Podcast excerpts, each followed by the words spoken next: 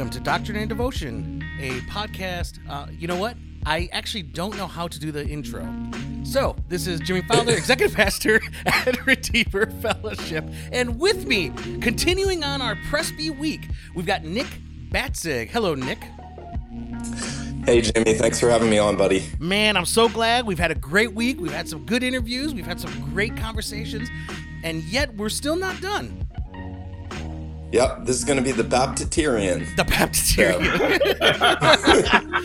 this is hey, this is my glory day in the hot sun, buddy. Yeah, yeah. So now we're recording on Saturday. Now, Nick, this morning you were at press. What do what would you call it? What what is this thing called? It's it's called presbytery. What is that? What is that? Help help our people understand what that is and why is it that you have these overlords uh, telling you what to do? It, it, it's a lot like it's a lot like watching C-SPAN when you're present.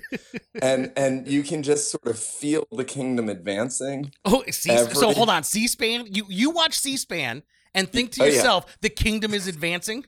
Yeah yeah yeah. So so when a bunch of presbyters get together a bunch of teaching elders and the pca get together we'll spend like 30 minutes debating whether we should form a committee to review presbytery records.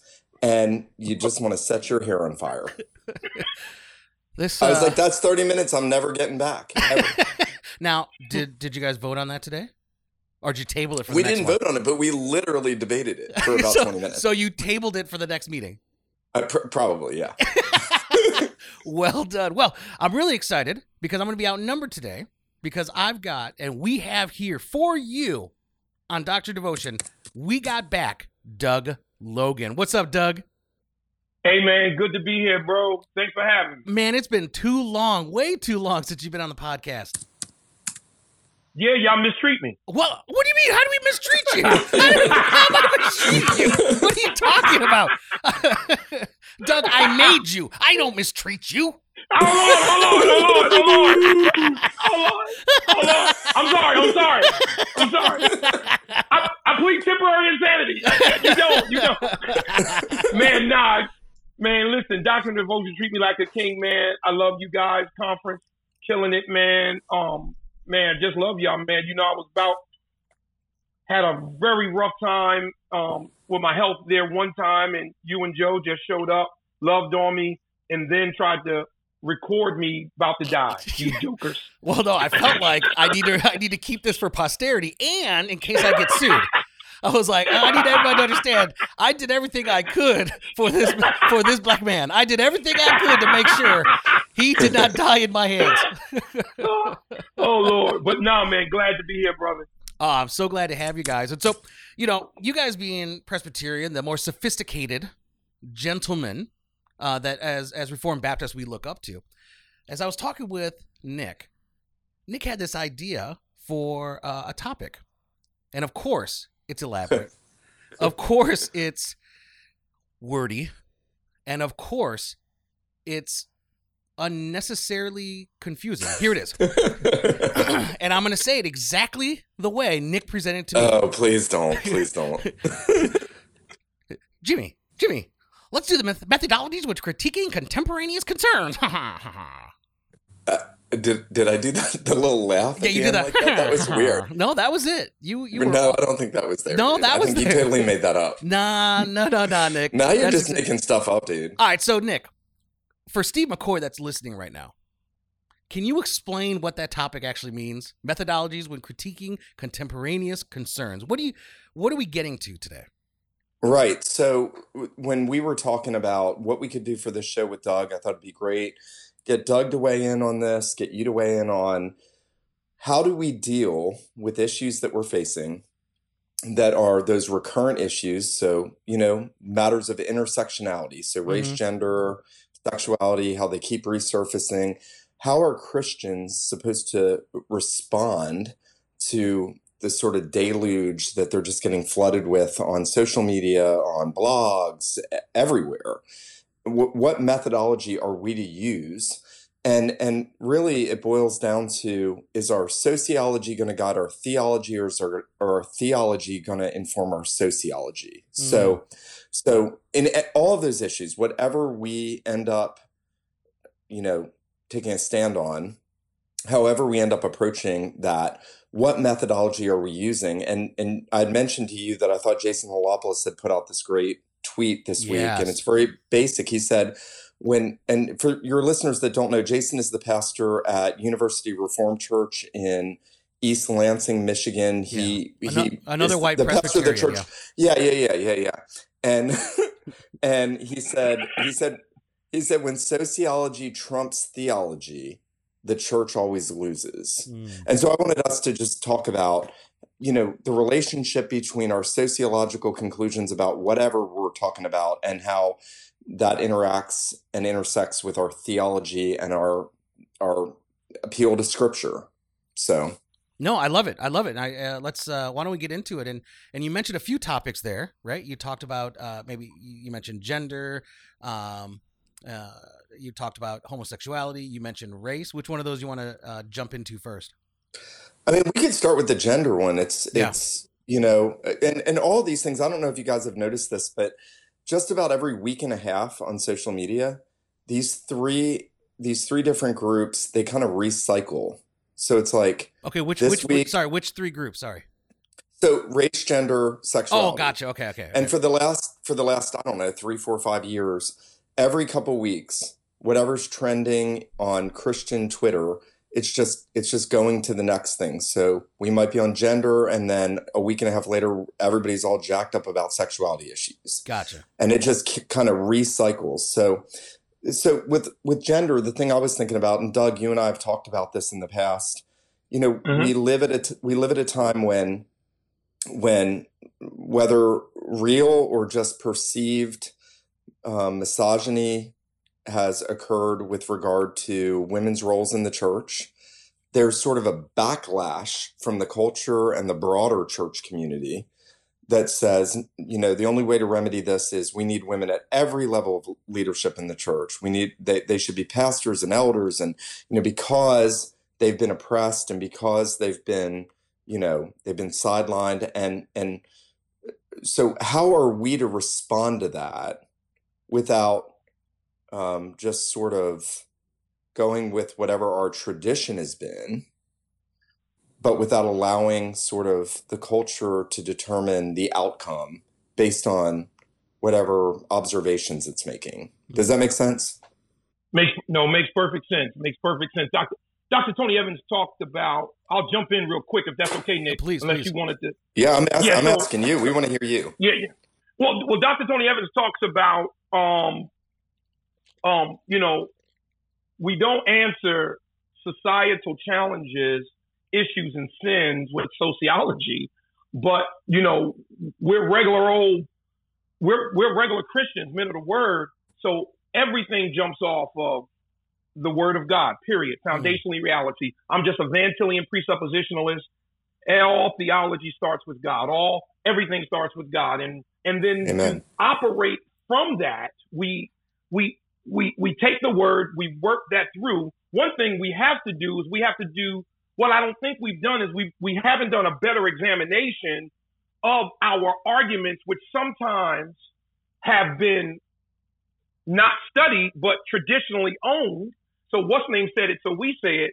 I think we have to continue to think through what it looks like to process out ideas. And even if we're talking about gender, yes, we cannot answer gender questions in the church with sociological answers because the Bible determines what happens in society. That's like social justice. Um, social justice is just ju- the justice of God lived out in society. That's all. And so we're always trying. What I like to say is, we all. I'm always as a pastor trying to get the book to the block. I'm not trying to get the block into the book. I'm trying to get the book to the block because the books, the the Bible, the book sets the temperature. And so when it comes to that, just our methodology then has to be governed by the word of God.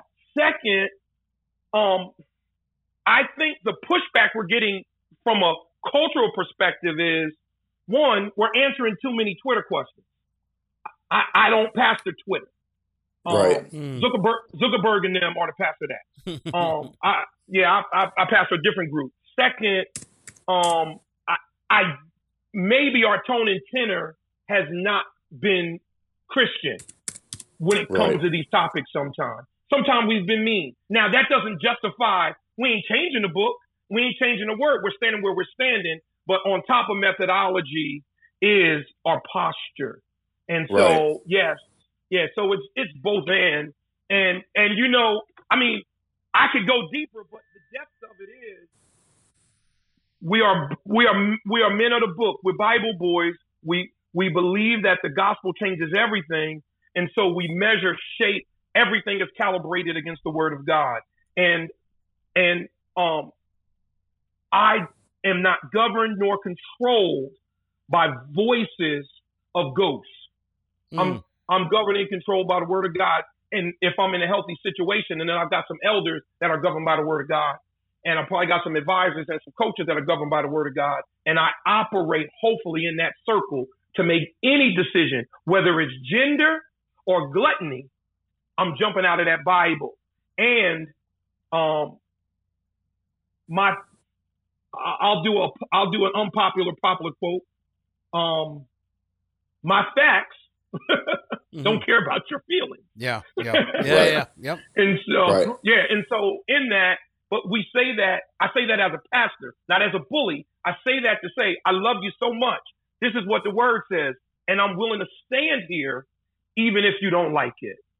And I Right. think what, what's happening is there's a level of silence to avoid canceling that's happening before we even get the methods of how to Right. go about it.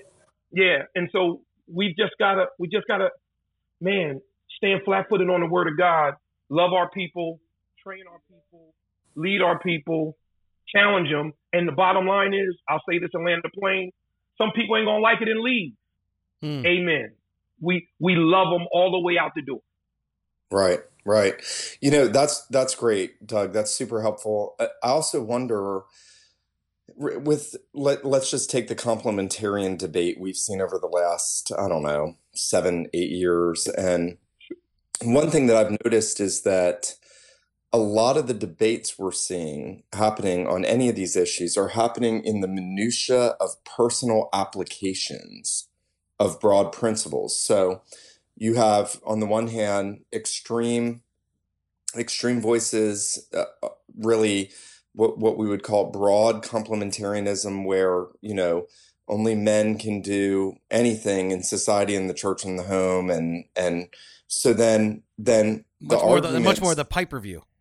yeah, more of the Piper view, and even even harder than that, where guys then start taking on the other side because they do have the biblical principle on their side of God has called men to be leaders in the home and in the church, and and that they then but then they don't argue from just the broad principles that Scripture gives us.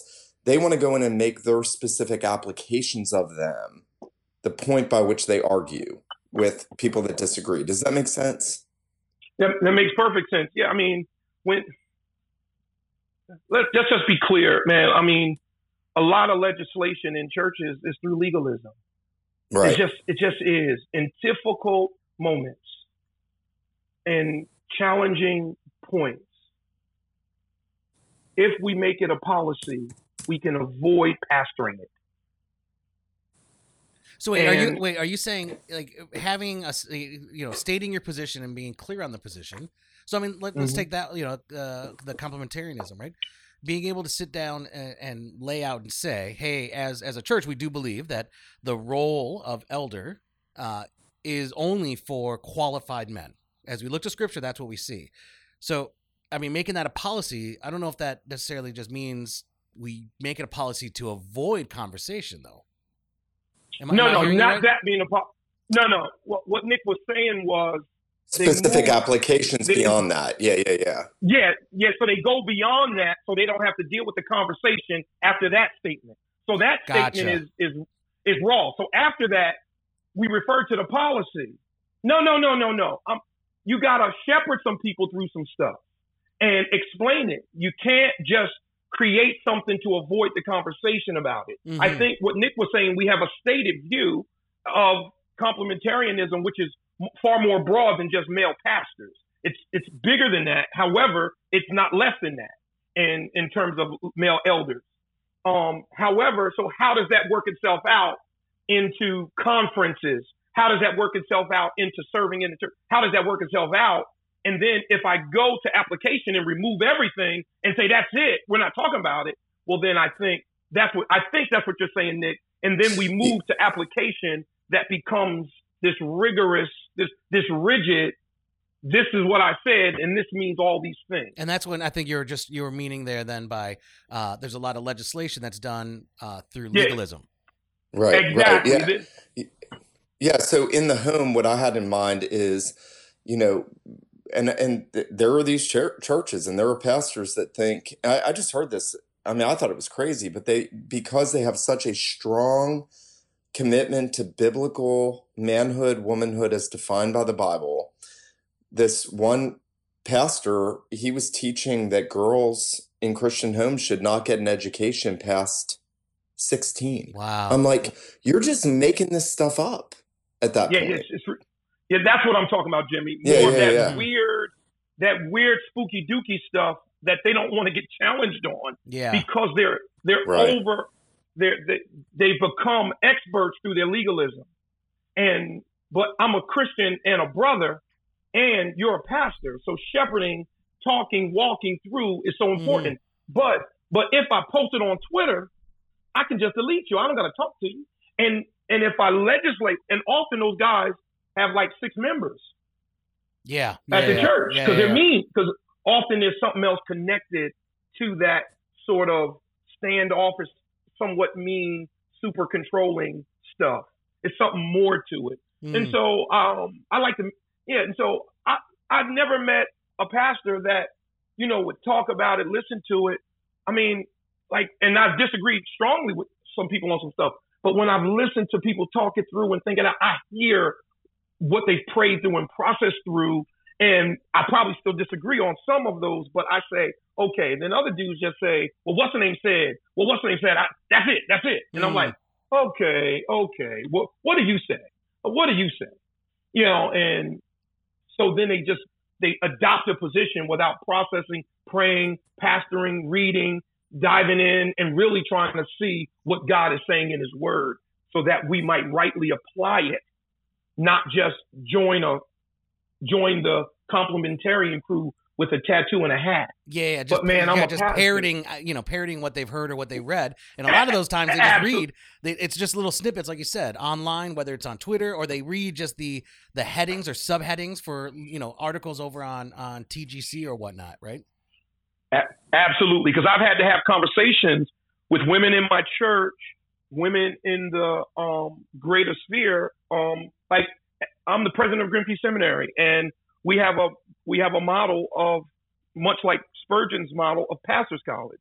So of course, um, I as a complementarian, as a male eldership, male male eldership um, position, biblical position is my school takes male el- we take elders um, men that are in that not just men it's not just men but pastors right Yeah. Yep. Spur- spurgeon didn't just take dudes it wasn't your maleness that got you in Mm, it was your calling and Yep. your pastoral Yep. calling that got you in yes. and so that Right. moves me into a sphere where now I don't call, now women don't come to the pastor's college because I believe only males can be. But not only that, in order to come to Grimke, you have to be recommended by a body of elders that amen you and believe that there's calling and character in your life.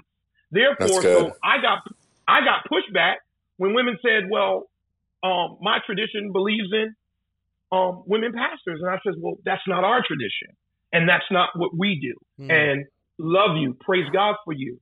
And um and then the second program we're putting together now, it's for non-pastors, which is not for women, it's for non-pastors mm, that serve in the church that are also recommended by leadership of their church. So that's I stole that from Spurgeon, and that's what I'm at. So that's that brings out my complementarian view comprehensively, as opposed to just an argument for maleness. I'm arguing from an ecclesiological perspective, and we talk about methodology that has to be included. I'm not arguing just for maleness, but I'm arguing a biblical position of leadership and of, Right. of eldership particularly. Yeah, I mean, you're talking about doing theology, like living Right, out theology, right? You know, I I wrote a I wrote a article for Ref Oh, Reformation ah, here we go. Promote your material. Hey, hey, man. Hey, this is. I told you this Let's is my. go. Go ahead. Let's you- get it out of the way. I, hey, I, I told you Just this is my it glory in the hot sun. Listen, this is my time. to Now a word from our sponsor. Now a word from our sponsor that didn't pay. Go ahead. Um, no, what? Listen. um, the, the to to Doug's point, the, the title of the arg- article was when when gender is everything. When we make gender everything. Hmm. The point is not. It's the Bible doesn't say if you're a man you can do all this. If you're a woman you can't. It, it says God has gifted certain certain individuals who are men to be elders in his church. And if they're not called and qualified and gifted, then it, it's not about any man can be an officer. Yeah. So I think that's an important point. Yeah. No, no. no. I, I'm in complete agreement. Now, So read my article. you gosh, uh, Reformation 21, y'all. All right. So, and notice the privilege that I gave, you know, to my our other fellow guest when he mentioned the seminary. Oh, Lord, oh, Lord. yeah, Yes, oh, yes. yeah, that was more sneaky, sneaky, wasn't it? He got it in there quick, huh? Hey, look, that's black privilege for the first time. oh. well, here's the thing. we got another topic coming up here another another you know example of what we're talking about before i before we get there because i think it's important to really i, I want to uh, elaborate or i want uh, to hear more about what doug doug you mentioned earlier about silence right uh, silence of the individuals and so they they kind of go through and they uh, from what i was understanding you were saying um, sometimes they they refuse to engage the conversation when they're getting pushback but then I think others are afraid to engage in the conversation because they're afraid to be canceled. yes.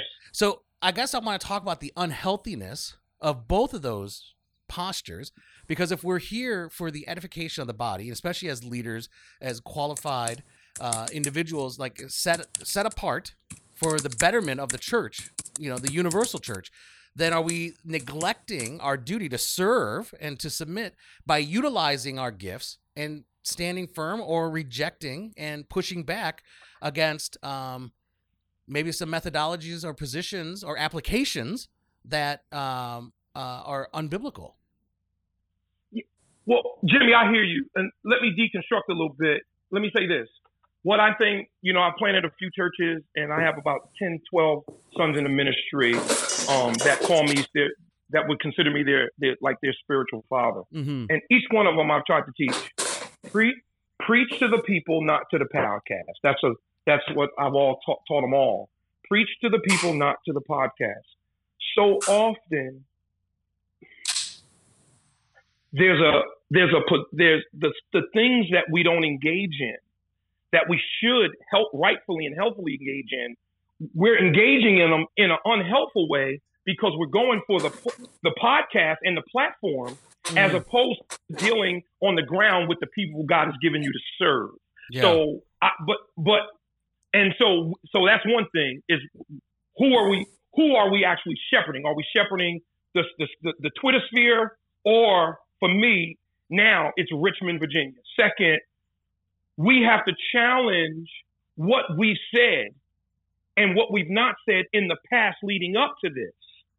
And so what's happened is many pastors haven't they either stay silent or they overtalk is because I think we need to reevaluate what healthy engagement is in the public sphere and in the pastoral sphere at the local church. Mhm. And I don't know if we have a healthy balance or training on that. And I, I'm praying for a conference that's going to really engage that. When do we, how much time and post on Twitter and Facebook where you're challenging the culture, these ghosts, and your people are starving to death at the house, or you're not addressing them? And so I say that to say, yes, I'm not worried about cancel culture. Let me tell you why. On this rock, I'll build my church, and the gates of hell won't prevail against it. I've been called, and you can't cancel Christ, and Christ is in me, and Christ has called me. You can't cancel my calling either, because I'm called by God and hands have been laid on by the presbytery. And long as I walk in biblical qualification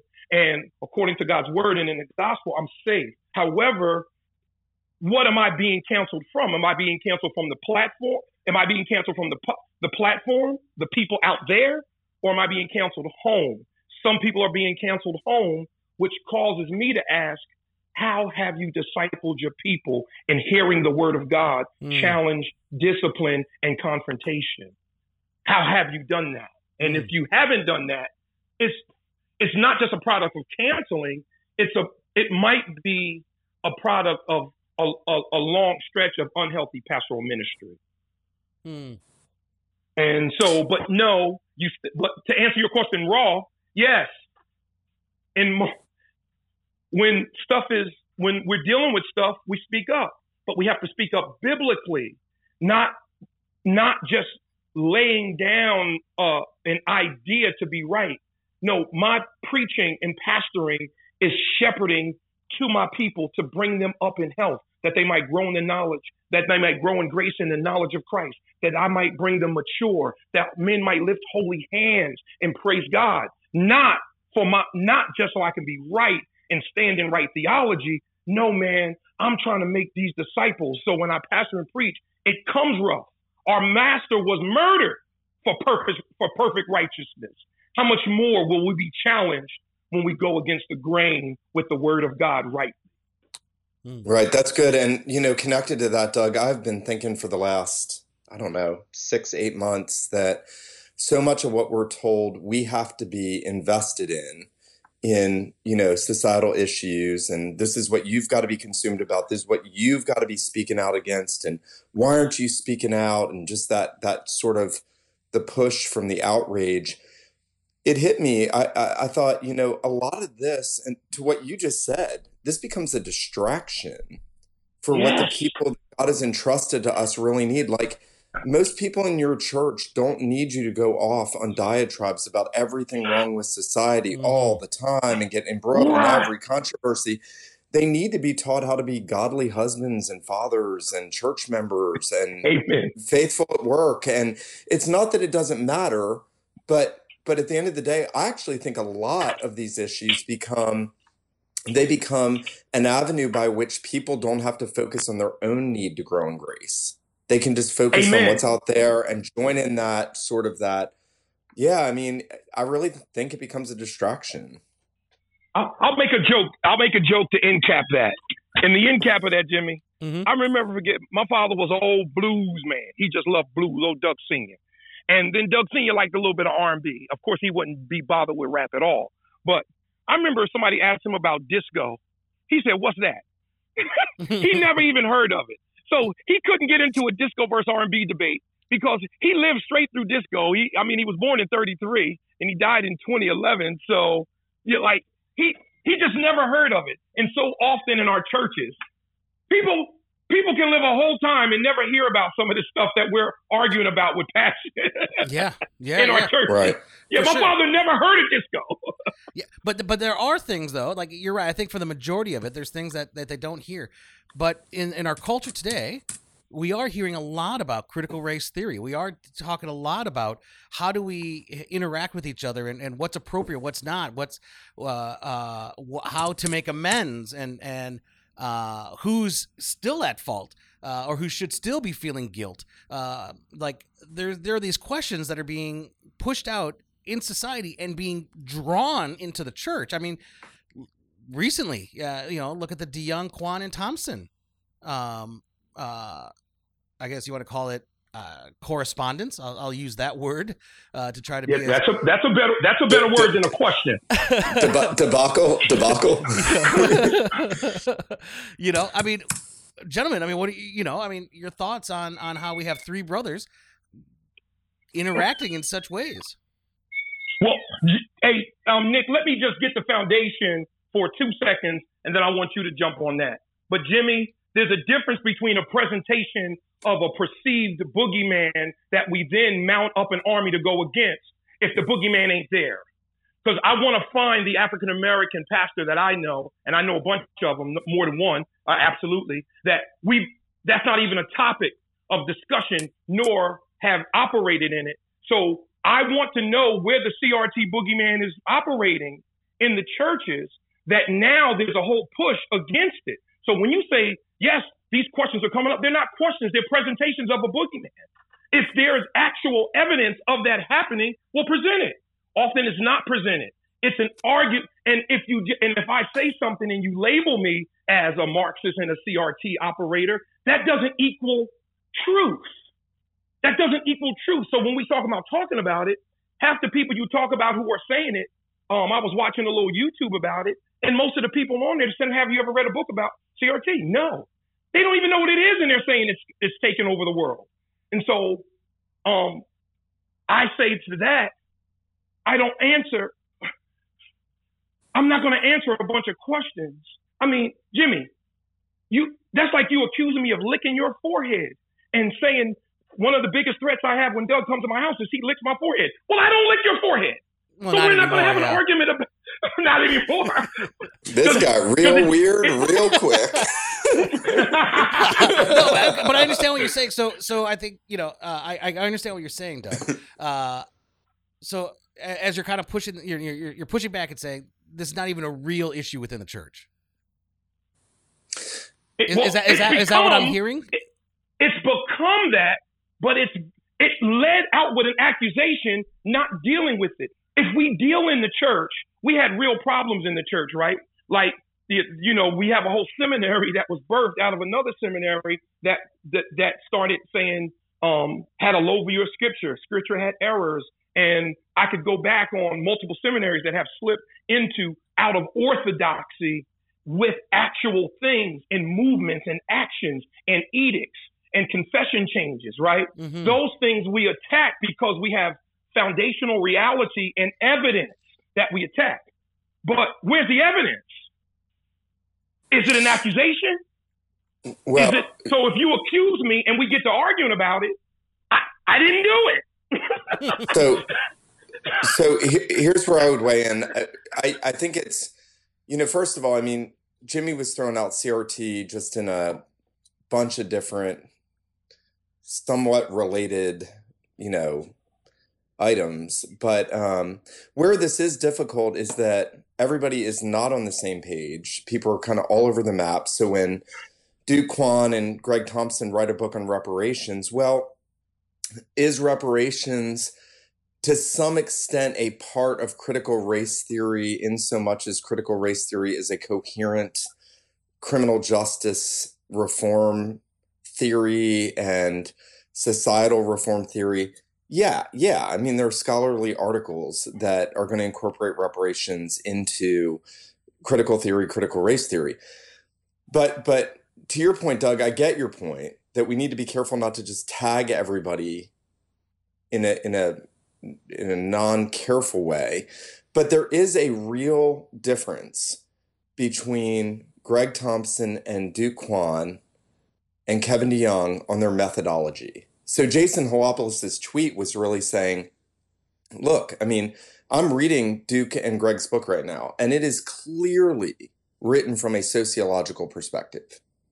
I mean, it is it is not there's and this was one of Kevin's critiques was like where's the gospel? Where's the scripture? And and clearly they're saying look we're working from a christian tradition to be fair to them but it is a sociological methodology that's driving their book Kevin's working from a totally different worldview.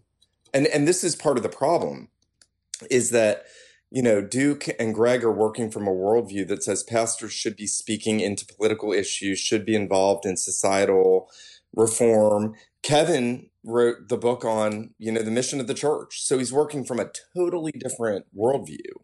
Does that make sense? No, that that, that makes total sense. That makes total and, sense. And, and so, even in their critiques of one another, Kevin is critiquing them from his particular worldview, which is probably somewhere between two kingdoms and spirituality doctrine of the church, broadly conceived. And, and Duke and Greg are working much more from a cultural transformationalist perspective.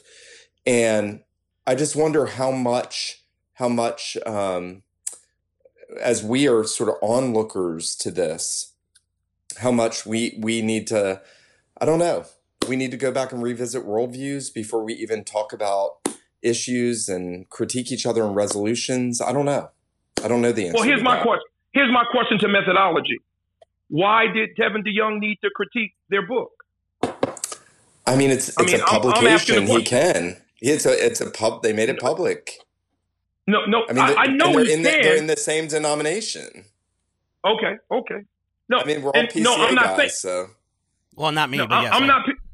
Nor am I, Joe, Jimmy. So don't be looping me into the um the Presbyterian Circus of America. I'm Doug- not Doug- there. And- Doug- Doug's Doug's Doug's Twitter feed Doug's Twitter feed says hashtag ex Presbyterian. it does. I, hey, hey, I'm hey, kidding, Jimmy. I'm I, I got some of the I got some of the greatest Presbyterian friends. Tenth Presbyterian Church treated me like a king. I love them. That's my Mm. that's that's one of my foundation homes. Paul Tripp talked me off of many a ledge. He's been my good elder brother for years. But no, I'm I'm bootleg Baptist now. I think I'm in a Southern Baptist church, There you and go. so um. I, I like to say I'm a, a non-denominational. I'm not none of them. And, um, None of them. but okay, but Doug, you were talking. You were asking about you know Kevin. You know, uh, you know why the need to I guess critique or uh, review it. Well, well, let's no. I asked that question to lead into this. I wonder if they talked. I wonder if they talked. I wonder if they had a conversation about it. I wonder if they talked. Jimmy, you know, I know you. I love you. Mhm. Jimmy, I probably wouldn't write something in reference in a sphere you were at, and and then before I did do a critique, because I'm sure if you wrote a book, I'd critique it because I would say this is the guy that tried to kill me in, in Chicago. But um, but but I would call you and say, "Hey Jim, man, love you, man. Doc, how's the wife? The kids love y'all, man. I want to talk about this this thing you wrote. I got some challenges with it, Mm. and I want to boom, boom, boom. So I guess I would have a talk with you, and probably by the time I did do my critique, maybe I'm I might be a little bit more charitable. Not to say anything about Kevin DeYoung's lack of charity. I'm just saying we're talking methodology in general. Like, how come that doesn't happen? How Mm. come? Because Jimmy, I'd call you if you wrote some some if you wrote a book that had some challenges for me. I would say, Jimmy, man, what's up, man? Fly Mhm. me in to to to St. Charles, and man, I want to hang, love, talk because I'm having some challenges with this. Mhm. That's what I would do. I maybe Kevin DeYoung did that, and I don't know. yes, I don't I don't know I don't know what Kevin did, but I mean, nor do probably- I. So I'm not making it probably is a it probably is a good way forward to send a review to someone and maybe kevin did this. I mean i didn't have a problem with kevin's review. That's just where i am but um you know i think it's probably always good just to say hey heads up i'm going to review your book love your thoughts about what i've written. I mean that is a good way forward right? But right and what I love though, Yeah. though, uh, what what you know, uh, for using Doug's example, I mean, because of our relationship, there is that opportunity for that. Now, for others that don't have a relationship, uh, I think, like uh, uh, Nick just said there, to go ahead and you know send it forward and say, hey, heads up, here's what I'm looking at.